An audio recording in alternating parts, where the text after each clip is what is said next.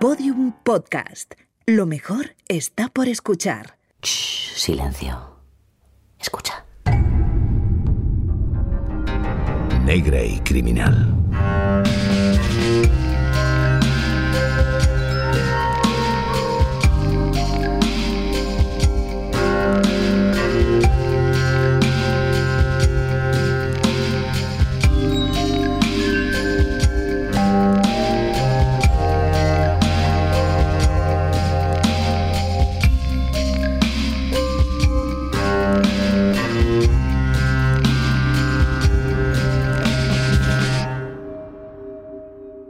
Si pudiéramos mirar microscópicamente el transcurso de nuestra vida, es probable que nos encontráramos con que la mayoría de esta está regida por acontecimientos, circunstancias, influencias, hechos y azares que tienen poco o nada que ver con nuestras acciones.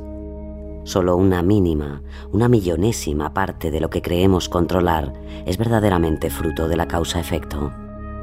Si pudiéramos entender a qué obedece cada encuentro, cuántas personas han sido necesarias, cuántas circunstancias o casualidades han tenido que darse para que un día, a una hora determinada, nos choquemos, por ejemplo, con alguien por la calle o pisemos sin querer a alguien en el autobús, seguramente enloqueceríamos ante una abrumadora masa de cálculos imposibles para cualquier macroordenador.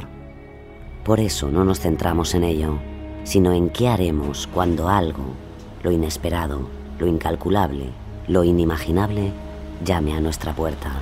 La pregunta entonces cambia. ¿Qué clase de persona seré a partir de este momento?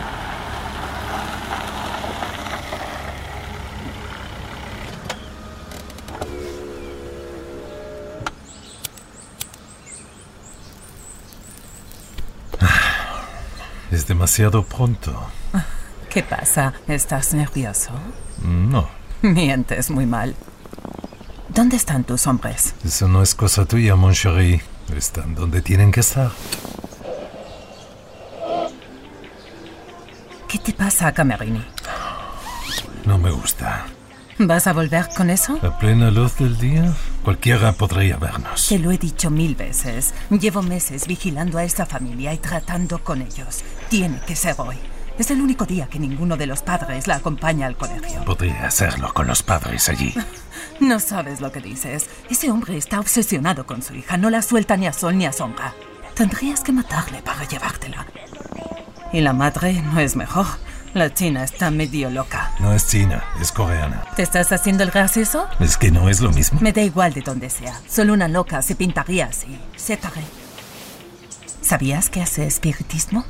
Un día me invitó a uno de sus recitales de ópera. Yo no sabía ni qué cara poner. Pues a mí me gustó lo que cantó en el cumpleaños de la niña. ¿Tú qué merda ibas a oír con las orejas de payaso? ¿Qué hora es? Las nueve. Van a salir. Apaga la radio. Camerini, no hace falta que te diga que no puede salir nada mal. Hemos gastado mucha pasta en esto. Tenemos que recuperarla. Eso y mucho más. Uh, ahora eres tú quien se pone nerviosa. No te preocupes, mon chéri. A Camerini nunca le sale nada mal. Deja de decirme, mon chéri, no soy tu novia. Y deja de ser tan chulo también. Ahí están. Jefe, la niña se pone en marcha. Atentos a mi señal. Mira el coche que se gasta el hermanito mayor. Un BMW nada menos. ¿Qué hace ahora? ¿Se ha bajado del coche? ¿Qué haces, Melody? Me he olvidado el bollicao. Joder. Ahora vuelvo. Merda de niña caprichosa. Ha vuelto a la casa. No os mováis. Jefe, se acerca un coche de policía. No podemos actuar si salen ahora. Merda. Que no llamen la atención. Espera, si se acerca a vosotros, salid pitando. No, no, no se pueden ir. No tendremos otra ocasión como esta. ¿Y qué quieres? ¿Que nos pillen a todos? Melody, ¿quieres entrar en el coche? Ya llegamos tarde. Ya estoy, ya estoy. Salen, tenéis que ir ya. El coche de policía está mirándonos. No podemos movernos ahora. ¡C'est incroyable! Le seguiré yo. ¿Y dónde la vas a meter? ¿En el asiento de atrás? Jefe, la patrulla se aleja. Salimos. Rápido, cortadles el paso antes de que salgan de la urbanización. Nos cubrimos por detrás. No, no me pueden ver. Me reconocerían. Pues, ¿Qué haces aquí? ¡Sal! Les tenemos. Vamos allá, jefe. Ole, ole, ole, ole, ole.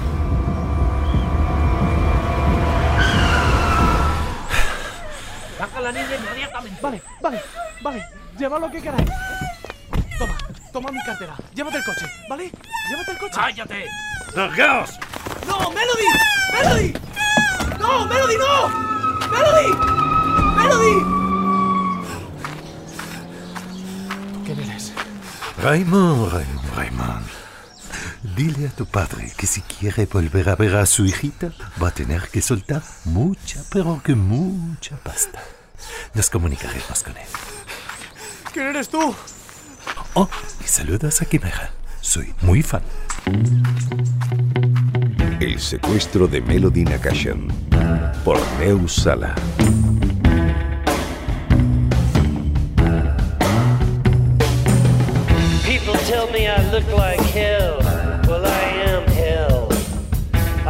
Torture chamber orchestra in a delirium hotel.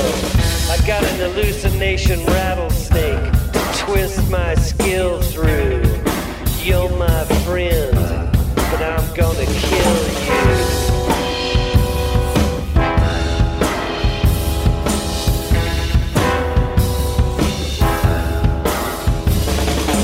This is a story which is based on a La niña que acababa de ser secuestrada no era cualquier niña.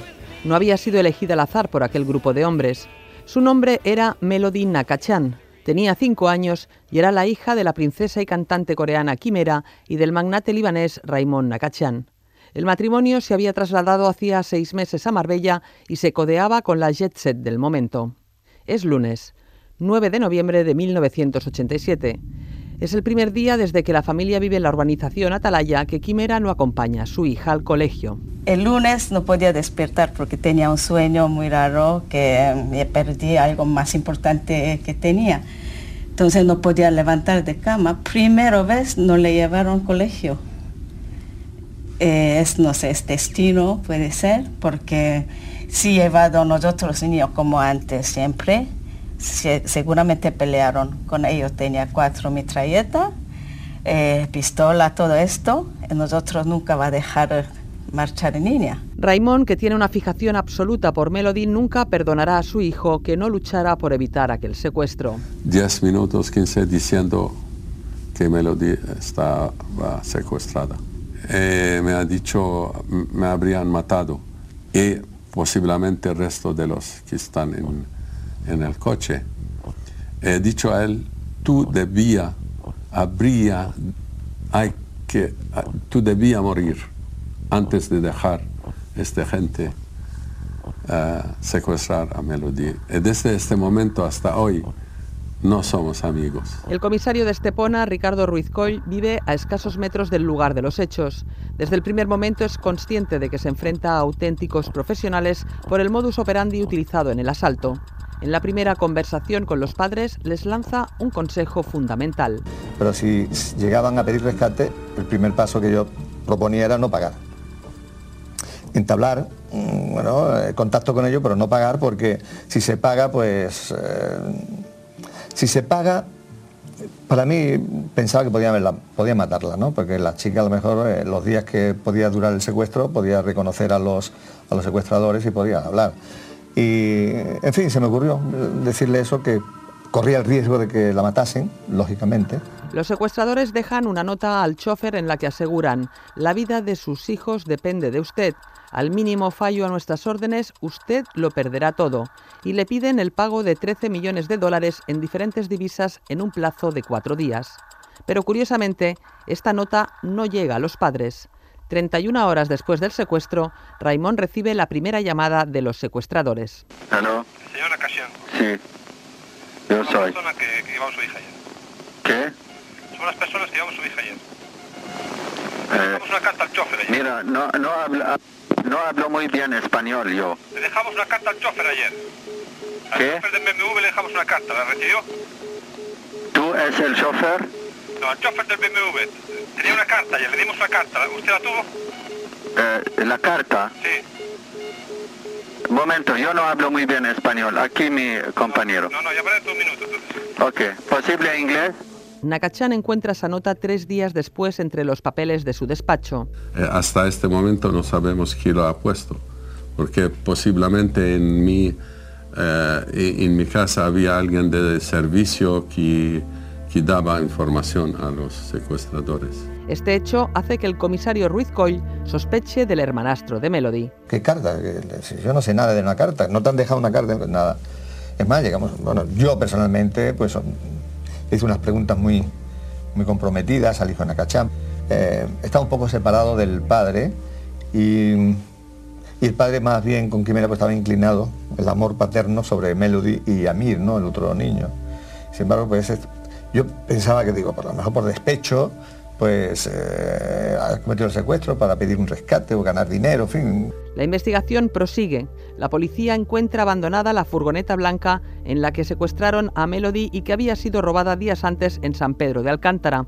Además, una turista consigue dar una pequeña descripción de los secuestradores a pesar de que llevaban pasamontañas. El carácter explosivo de Raymond preocupa al comisario que decide asignarle un agente sombra que lo acompañe constantemente para que no pueda esconder ninguna de las llamadas que puedan hacer los secuestradores. Este agente es Miguel Calahorro, que 30 años después continúa muy vinculado a la familia Nakachan. Eh, necesitaba 15 o 20 horas de servicio, pues a 15 o 20 horas de servicio pegaba a él. Pues yo sabía que Quimera, la pobre, pues no podía hacer nada, ¿no? Quimera, y siempre ya tenía mucho apoyo, y yo sabía que Quimera nunca, pero Raymond sí. Raymond podía actuar de cualquier forma y siempre estábamos continuamente detrás de él. Salía a la puerta y no nos decíamos, ¿dónde va Raymond? ¿Dónde va Raymond? No, no, no, Miguel, no te preocupes, a la puerta, a respirar. Raymond mantiene a su mujer completamente apartada y ella empieza a recurrir a videntes para intentar descubrir dónde está Melody. Una de esas videntes le dirá que la niña estará secuestrada 11 días, que una pareja amiga del matrimonio está vinculada con el secuestro y que si Melody sobrevive, al primer día de secuestro, entonces la encontrarán viva. A las 2 de la madrugada del tercer día de secuestro, Raymond recibe una llamada de los secuestradores en la que le citan en una discoteca de Marbella. Oui. ¿Señor Nacasión? Uh, no, se, no es el señor Nacasión. Pues, dígale al señor Nacasión que vaya a Olivia Valer y que hable con Enrique. ¿Enrique de Olivia Valer? Sí. Eh, eh, ¿Es usted Enrique? No, yo le dejé un mensaje a Enrique. Ah, a Olivia Valer ahora. Sí. A dos y media llamaré ahí. Raymond llega en muy poco tiempo a la discoteca y allí pregunta por Enrique. El camarero le da un posavasos en el que están escritas cifras en diferentes monedas que suman 13 millones de dólares. A partir de entonces será el portavoz de la familia el que lleve las negociaciones. Sí, Oscar. Sí. Soy el portavoz de la familia, el abogado Torrabadella. Bueno. Esperamos sus instrucciones. ¿Tiene el dinero preparado ya? Hombre, pre- preparado, lo estamos preparando, hijo. Es, bueno, es muchísimo dinero. Una cosa, carretera, carretera 345. ¿Carretera? 345. 345. Al kilómetro 557. En ese punto kilométrico encuentran un sobre y en el interior una nota con una foto de Melody y una cinta. Raymond escucha desgarrado la voz de su hija pidiendo que pague, que quiere ver a su hermanito chico, que si no paga, ella está muerta.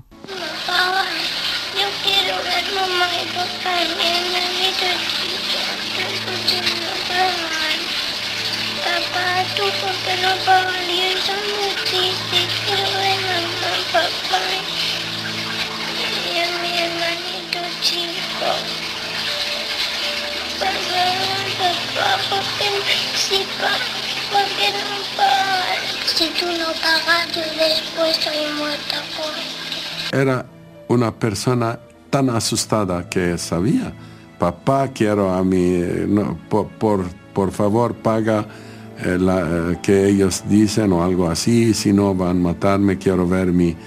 Es, dicen ella después que era un guion que ellos, ah, la- pero, pero me rompió el corazón, eso.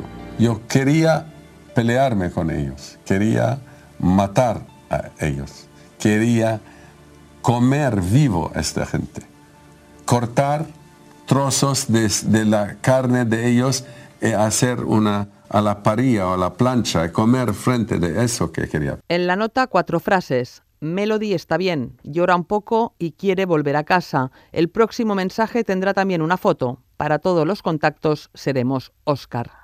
Al oír la voz de Melody, Raymond pierde los nervios y a través de su portavoz lanza la primera advertencia. Los padres de la pequeña Melody quieren hacer saber a los secuestradores que la oferta que se les ha hecho se mantendrá hasta el día 17 del actual. Para llevarla a cabo, exigen diariamente una prueba de que su hija se encuentra bien mediante una foto de la niña con un periódico del día. y no como las que han recibido hasta ahora que no prueban nada. Pasada la fecha indicada, la oferta no será mantenida. La llamada no se hace esperar. Llega el séptimo día de secuestro. No puede permitirse decir usted para el 17. Eso lo tenemos que decir nosotros. No, pero te quiero decir el 17 terminaba la- las negociaciones. Nosotros si no, si no va a terminar muy mala cosa. Sí, pero mira, no pues para este tiempo. ¿Cuánto? Eh, ¿Cuánto de dinero? Ahora millón de dólares solamente.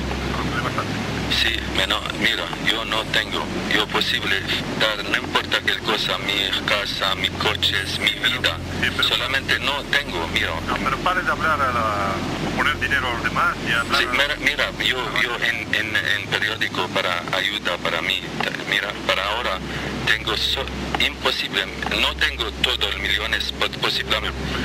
Ya lo llamaré otra vez. Ok, mira, la, la niña buena, Está bien, sí. seguro, seguro. No, no, seguro está bien. Por favor. ah. No, no, no tengo no problema, está bien, pero si quiere que siga bien, que Mira, mira, esta chica eh, eh, eh, necesita comer sopa. eh, No, está bien, no está... Come, come. Sí, le digo, come poco, pero come. Le digo una cosa, si quiere que siga bien, no haga eso, que amenaza ni nada, ¿eh? Porque entonces vamos a... ¿Qué amenaza? No amenaza. Yo sabe que tú eres un hombre de, para, de, de, de afaria, no un hombre para matar. Una... Entonces, de ese lado no tiene... El español de Raimón es muy pobre y apenas entiende lo que le dicen. Es por eso que al final pierde los nervios. Son muy malos conmigo porque yo entendí poco de español. Entendí el español, pero no he podido hablar porque hablaba italiano y se mezclaba toda la cosa. Pero todo el tiempo estaba una cosa. Ellos querían, eh, querían que pago inmediatamente. Yo regateo con ellos, pero de una manera muy, muy fuerte porque me piden eh, 13 millones. Yo digo, tengo 300 mil es que no tengo dinero, yo puedo traer, darte no importa qué, mis coches, mi casa, mi- pero no, no tengo este dinero. No quiero que haya una amenaza. Mira, mira, no hablamos más, más, el policía viene. No, no hablo, no hablo, no hablo. Terminado. Han pasado siete días desde la desaparición de Melody. En este tiempo cambian a la niña varias veces de casa, mientras Marbella es un hervidero de policías y periodistas. Los unos no dejan de rastrear la ciudad en busca de pistas, los otros no paran de hablar del secuestro más mediático de España hasta la fecha. ¿Qué tal ha ido? Merde, será una niña, pero pesa como un jabalí. Sácala de ahí, se va a asfixiar. ¿Para qué si mañana nos fijamos a otro sitio? Deja de quejarte, Constant. Cuando estés en las Bahamas a costa de la puta niña, ya verás cómo te quejas menos. Sácala de ahí. Venga, que salga la reina. Llévala a la habitación del fondo y dale un tranquilizante. Es que se calle, me está poniendo nervioso. Venga, vamos. Y deja ya de llorar, cojones. Constante es el encargado de no dejar a Melody sola ni un minuto, ni siquiera de noche. Para transportarla de un piso franco a otro, introducía a la niña en un carrito de palos de golf. Los pisos están en las urbanizaciones más lujosas de Marbella. ¿Dónde está Oscar? Vendrá más tarde. Jean-Louis, tenemos... Vaya mierda de tele. Espero que al menos sea en color. Esto no va bien, Camerín. No me digas, Nadine. No lo había notado. No me puedes culpar a mí. No sabía que Nakachan iba a reaccionar así. ¿Qué padre dice que matemos a su hija antes que pagar? No lo sé, Nadine. Eres tú quien ha investigado a la familia durante meses. Dímelo tú. Los secuestradores están realmente en apuros. La cifra de 13 millones que pidieron en principio ya va por 5 millones, pero ellos no pueden bajar más la cifra. Eso supondría reducir drásticamente sus ganancias, a lo que había que unir que la estructura para el secuestro de la niña, entre pagos a los miembros de la banda y pisos francos, ascendía ya a cientos de miles de dólares. Este secuestro empezaba a salir demasiado caro. No creo en Nakachan. Lo de que matemos a la niña es un farol. Puto libanés. ¿Sí? Pues a lo mejor nos ha dado ideas. Vamos a solucionar esto ahora mismo. ¿Eh? ¿Dónde vas? Voy a matar a la niña tal como quiere su padre. ¿Qué estás diciendo? No somos asesinos, Jean-Louis. Constant, la pistola. La pistola, he dicho, pután. ¡Basta ya! ¡Suéltala! Es que te has vuelto loco. Papá pagará, señor. Pagará. Jefe, la niña dice que el padre... ¡Tú cállate! Están ganando tiempo, ¿no lo ves? No caigas en un engaño tan burdo. Te quieren poner nervioso y lo están consiguiendo. ¿Y qué quieres que haga? Tenemos que amenazarles. Él piensa que no nos atreveremos a matarla. Tenemos que convencerle de que somos capaces. Constant, trae unas tijeras. Nadine, Nadine, no me mates. Mi papá pagará. Shh, tranquila, nena. Aquí tienes. Tú, baja el arma. ¿Qué vas a hacer? Ven aquí, Melody. ¿Tienes un pelo muy bonito? Mi mamá me lo cepilla todo el rato. La niña tiembla cuando Nadine se acerca con las tijeras. Sin embargo, Nadine se limita a cogerle con delicadeza un mechón de pelo y a cortárselo. Toma, dáselo a Oscar y que lo mande a Nakachian con una foto de la niña, sin más mensajes. Será nuestra última oferta. No quieres llevar el peso de una niña muerta en tu conciencia, Jean-Louis, te lo aseguro. Jefe, y yo creo que algo van a pagar. Media España les está dando dinero. Te he dicho que te calles, Constant. Tengo que pensar. Piénsalo. Estaremos aquí esperando.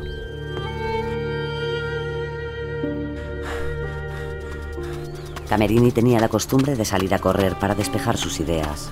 Aquel día también sale. Mientras, a no tantos kilómetros de allí, Quimera, la madre de Melody, recurre a un ritual esotérico para recuperar a su hija. Señor, en esta paloma símbolo de la paz he puesto mis esperanzas. Devuélveme a mi hija, Señor. Restablece la paz tal cual la deseó el universo al dármela. Y fuese por el destino, fuese por el influjo del ritual, algo ocurre. Camerini se le cae la cartera del bolsillo. Protege a mi niña del mal mientras está lejos de nuestro calor. Unos minutos más tarde, una mujer pasa por donde había corrido Camerini y encuentra la cartera. Esta contiene más de 6.000 francos en billetes y una nota. Paloma, tú que ves todo desde las alturas, encuentra a mi niña. Sin tocar nada, la mujer lleva la cartera al párroco de su iglesia. Vuela, Paloma, vuela alto, Y el párroco lleva la cartera a la policía. Este acto y las llamadas posteriores que provocó cambiarán radicalmente el curso de la investigación. Pedro Rodríguez, comisario general de la Policía Judicial. Ricardo, ¿qué tal estás? ¿Cuánto tiempo? Sí, sí, claro que estoy al tanto. Toda España está al tanto. ¿Cómo? ¿A un cura? ¿Por qué? ¿Pero esto es una coña o...? Ah, ¿y qué dice la nota? ¿Me la puedes dictar? La paciencia tiene un límite. Raptar a una niña es muy fácil. Matar a Melody. ¿Habéis comprobado esto? Por fin la policía tiene una pista con la que poder pasar a la acción. Vale, sí. Salgo ahora mismo para Estepona. Que me preparen la comisaría para utilizarla como centro de operaciones. Hasta ahora, Ricardo. Todo se pone en marcha. García, llama al ministerio. Ángeles, necesito el helicóptero. Salgo inmediatamente para Estepona. La mujer que encontró la cartera se llamaba, curiosamente, Paloma.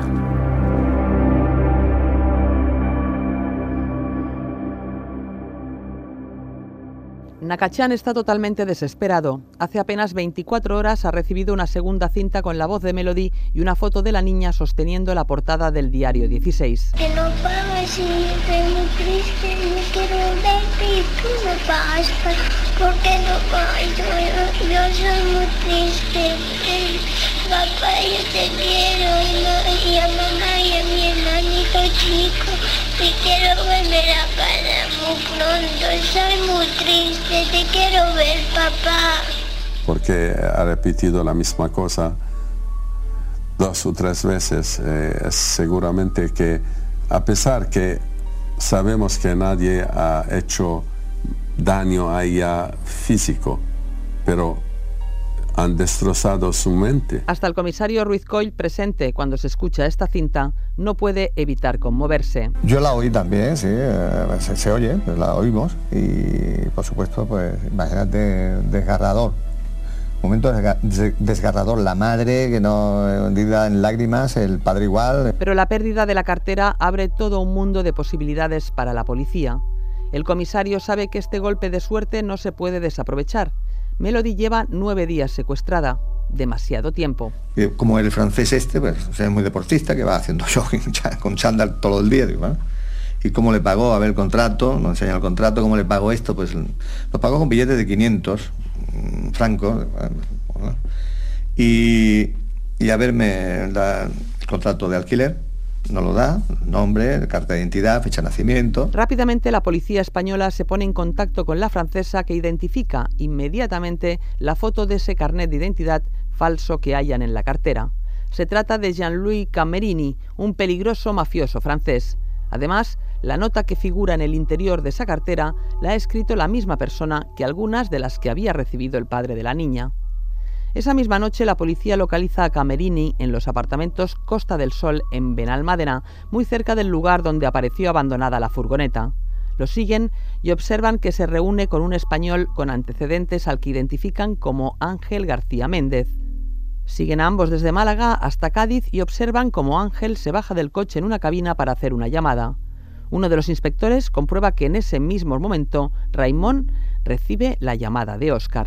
Entonces, en el momento de que estaban llamando por teléfono desde la cabina, yo llamo a la comisaría de Estepona y en ese momento me informa que se está recibiendo una llamada en casa de Nakachan solicitando el rescate, con lo cual con las informaciones que ya se tenían, más esa comprobación in situ de la llamada telefónica, estábamos en la pista buena de que esas personas pudieran tener que ver con el secuestro de Melody. Pero la pesadilla no termina para Raimón y Quimera. El momento más duro aún tiene que llegar.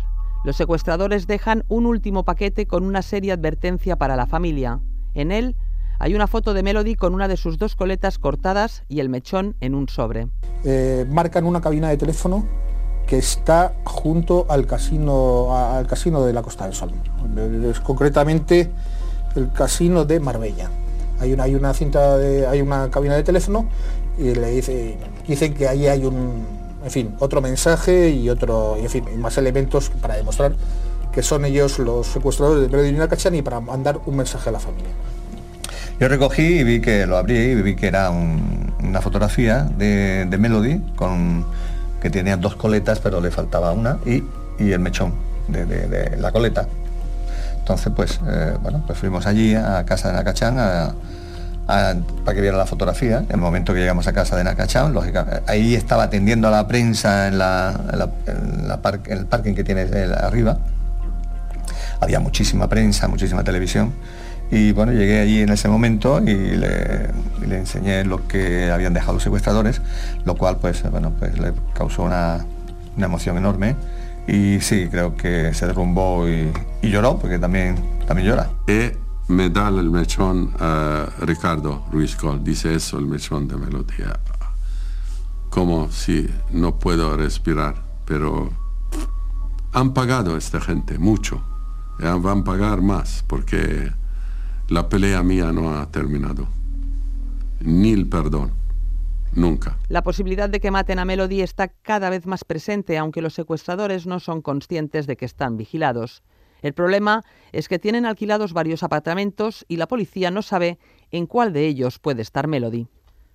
Se cumplen 11 días de secuestro. Camerini no puede más y baja a la calle. Efectúa la última llamada en la que rebaja la petición de rescate a 2 millones de dólares sin ser consciente de que la policía está observando esa llamada. 1987, Costa del Sol. 11 de los 13 hoteles españoles de superlujo tienen asiento en la zona. Las cajas fuertes de sus bancos guardan joyas y depósitos por valor de unos 150.000 millones de pesetas, es decir, más de 900 millones de euros. El fenómeno Marbellí arrasa y la construcción prolifera de manera espectacular. Solo en la Costa del Sol hay tantas plazas hoteleras como en toda Grecia. Con este panorama, encontrar a una niña llorando en el rincón de una habitación es una misión poco menos que imposible. Un sujeto se acerca a la cabina. Varón, estatura media, ropa deportiva. No le pierdan de vista. Pero desde el hallazgo de la cartera, en las últimas 48 horas, la investigación ha avanzado considerablemente. A través del DNI falso de la cartera de Camerini, han localizado cuatro pisos a su nombre, a su falso nombre. La policía empieza a vigilar los cuatro, pero aún no pueden intervenir en ninguno. Un error podría matar a la niña. Necesitan estar seguros. Está llamando. Recibido. Calahorro, ¿todo bien en casa de Nakachan? Sí, jefe, justo en este momento está entrando una llamada. Un tipo en la zona vigilada llamando desde una cabina al mismo tiempo que Nakachan recibe una llamada en su casa? Sospechoso. Calahorro, ¿qué dice? Le mete prisa. Dice que si no paga matará a la niña. Aviso a todas las unidades. Prepárense. Ha cortado. El sujeto colgado sale de la cabina. Ese. A todas las unidades. Seguimos al sujeto. Repito, seguimos al sujeto. Camerini sale de la cabina dispuesto a volver al piso franco. Atención, no nos puede descubrir. Pero años de criminalidad y de llevar a la policía detrás han hecho que Jean-Louis desarrolle un sexto sentido. Pronto se da cuenta de que le siguen y huye. Mierda, deténganle, no puede escapar. En ese momento todo se precipita. Si Camerini logra escapar y avisar al piso franco, las posibilidades de encontrar a la niña se evaporarán. Tienen que arriesgarse y actuar, y tiene que ser rápido. Intervenimos. Grupo especial de operaciones preparados para el asalto. Tenemos 10 unidades, señor, y tres puntos marcados en el mapa. ¿En cuál intervenimos? En el más cercano a la cabina. Empecemos por ahí. Recibido. Activamos operativo. Roguemos porque sea ahí. Vamos, todos en marcha. A las 5 y cuarto de la madrugada, tres equipos de 10 unidades rodean uno de los edificios previamente vigilados. Corren un gran riesgo. Si se equivocan, pueden perder a la niña quizás para siempre, pero no hay otra salida. Rodeen la casa por detrás. Entramos en el segundo piso, el que tiene la luz encendida. Ahora. Los geos llegan a la puerta de una casa. No piensan llamar. ¡Ahora! ¡Al suelo! ¡Al suelo! ¡Ella sí! ¡Se lo estaba tomando! ¿Dónde está la niña? Ni- niñas, yo, yo no tengo. Yo no tengo hijos. ¿Es francesa? No, no, yo soy inglesa. Disculpe, lo siento, señora. Buscamos a unos franceses. No, yo no. Yo, yo no soy francesa. Eh, en el piso de arriba hay unos franceses. Llevan una semana aquí. Eh, hay una niña. Atención, es en el piso de arriba. Solo tienen otra oportunidad, ¡Derriben la puerta! y esta vez aciertan. ¡Al suelo! ¡Al dormitorio! En el dormitorio, dos hombres armados custodian a Melody. El primero recibe un tiro en el pecho cuando intenta coger un arma. Sin embargo, este disparo no le mata. El segundo hombre es Constant, que coge a la niña en brazos dificultando el tiro de los agentes. ¡Apártate de ella! ¡La mataré! ¡Un me dejas la mato! No hagas ninguna tontería. Tú no quieres matar a nadie. ¿Estás seguro? Deja a la niña. Podemos hablar. Voy a contar hasta tres y vas a dejar a la niña, ¿vale? Déjala y todo habrá acabado. Uno, ¡La voy a matar, cabrones! dos y... El tiempo se detiene. Una bala flota en el aire. La bala atraviesa piel, músculo y hueso y termina incrustada en la pared. Un tiro certero y Constant, herido en el hombro, cae sobre la cama. Tranquila, tranquila. Ya pasó todo. Vas a volver con tu papá. El espectacular rescate tiene un final feliz. Melody vuelve a ser libre. Solo queda un cabo suelto. No hay ni rastro de Jean-Louis Camerini. En la puerta de la casa de los Nakachan, en el coche del comisario Coll, se escucha la emisora interna. Escuchen todo el equipo. Fuerte, fuerte. Hola, Carlos. Llama, llama al padre, llama al padre. Raymond se abalanza fuera de la casa hacia el coche patrulla, pero no logra escuchar la voz de su hija. Raymond, Melody está bien. Sí. Y yo no pude asimilar este. Está bien, ¿qué significa? Está bien, está, ¿entiende? Eh, eh, me dice, vamos, vamos a la... Ok, yo inmediatamente me, me, me fui a la puerta. eh, en la puerta había ya una, un, coche de policía. En el coche me dicen, ya habla con ella, pero no he podido. Ella intentó hablar, pero no hablaba.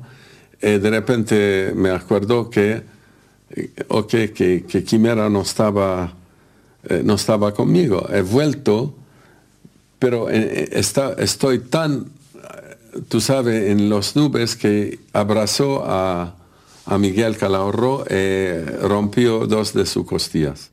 El policía, que durante estos días se ha convertido en su sombra, Miguel Calahorro, es el encargado de comunicar a los padres la aparición de Melody. Después de eso, acabó en el hospital.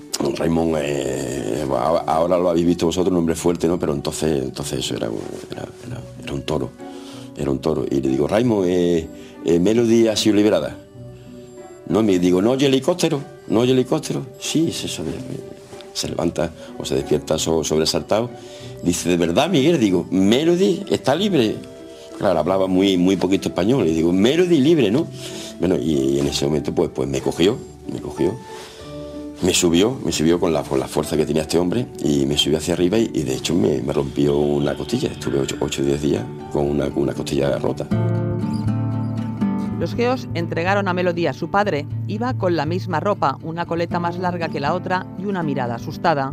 Ese mismo día Raimón lanzó un comunicado a toda España. En nombre de mi esposa y en mi propio nombre,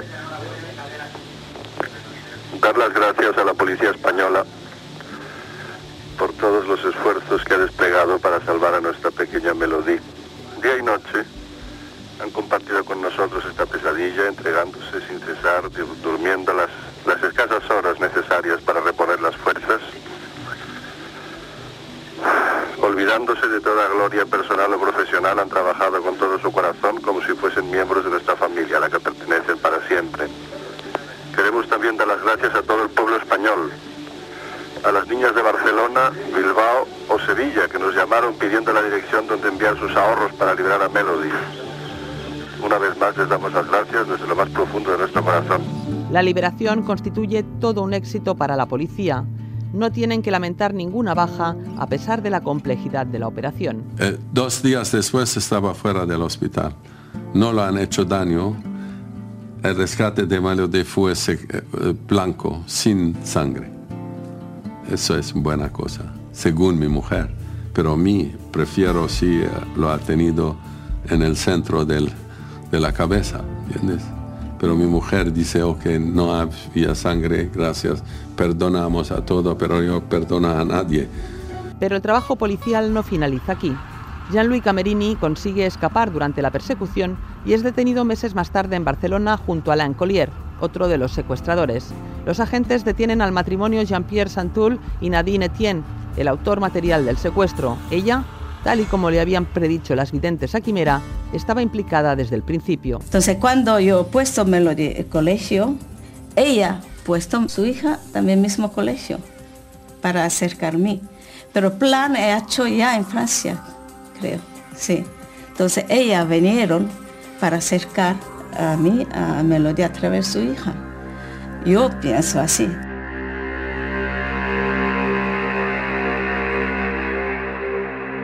Con la liberación de la niña y las posteriores detenciones, los interrogantes no están ni mucho menos cerrados. Este es un caso complejo en el que una respuesta abre paso a nuevas preguntas y donde los datos son siempre sorprendentes.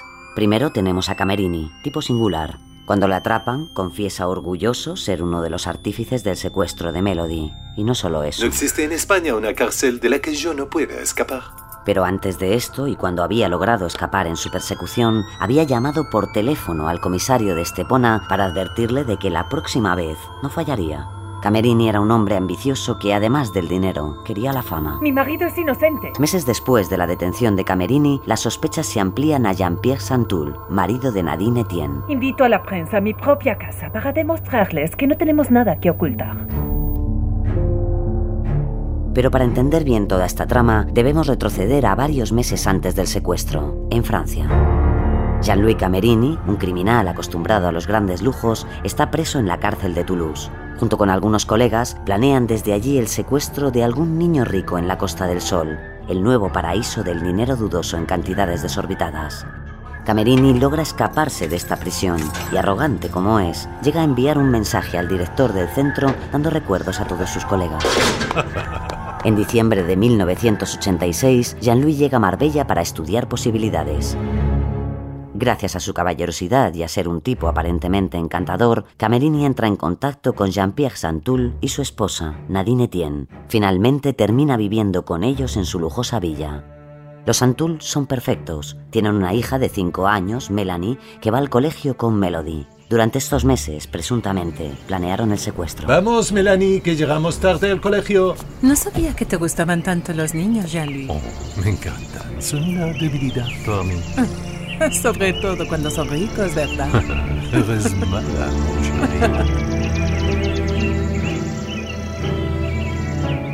Camerini entra en la vida de los Santul y a través de ellos en la de los Nakachan. Incluso llega a prestarse en varias ocasiones a participar en las fiestas escolares disfrazándose de payaso. En pocos meses, Camerini ya ha hecho todo su trabajo de campo y ha elegido a su presa.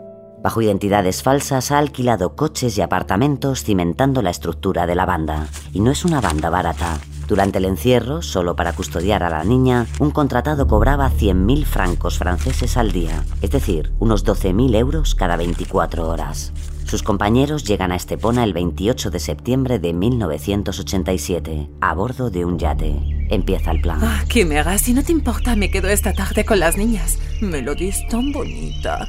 Tienes que estar muy orgullosa de ella. Nadine está en permanente contacto con los Nakachan. Es la tapadera perfecta. Conoce todos sus movimientos, incluso sus cuentas bancarias. Nadine fue de hecho uno de los hombros sobre los que Quimera lloraba durante los primeros días de secuestro. Mi pequeña. No quiero que le pase nada. Mi Melody. Todo va a salir bien, Quimera. Todos los policías de la ciudad están buscándola. ¿Cómo nos ha podido pasar esto? ¿Quién se la ha llevado? Ven aquí, deja que te abrace. Todo irá bien. ¿De dónde vamos a sacar tanto dinero? Nos quieren arruinar. Escúchame, esa gente es peligrosa. Solo es dinero. Pagad todo lo que os digan. Vuestra hija vale todo el oro del mundo.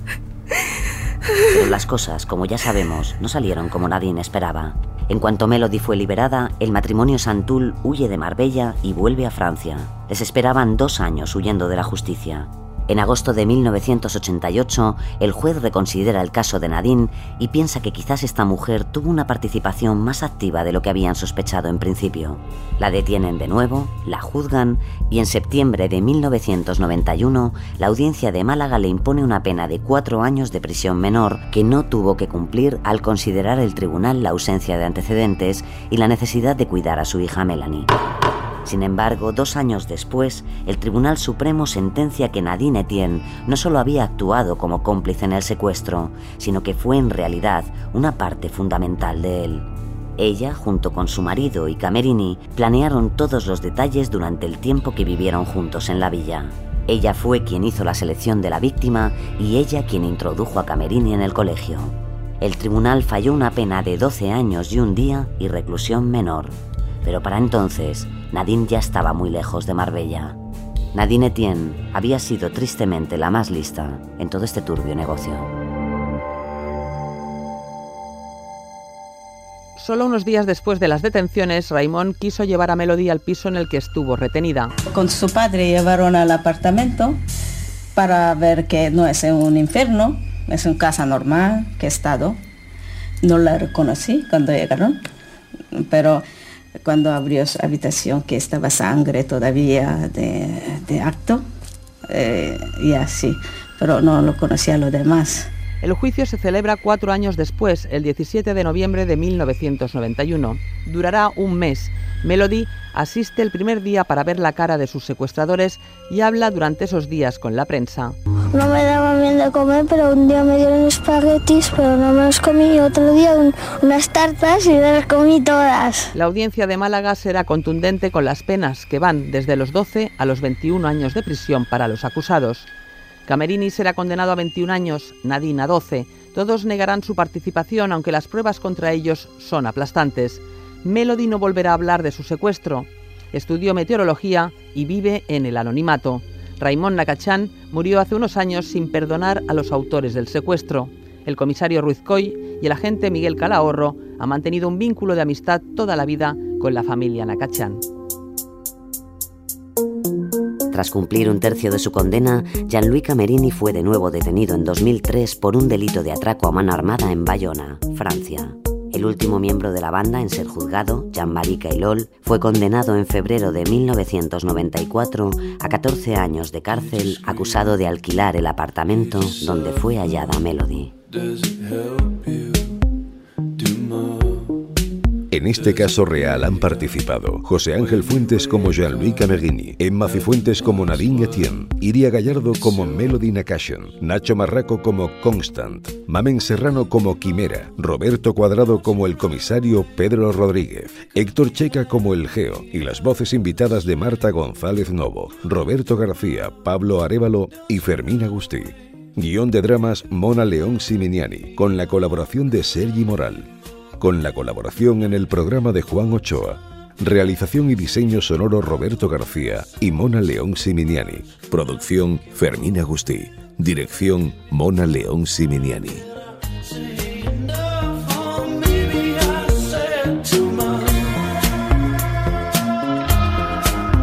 Todos los episodios y contenidos adicionales en podiumpodcast.com y en nuestra aplicación disponible para dispositivos iOS y Android.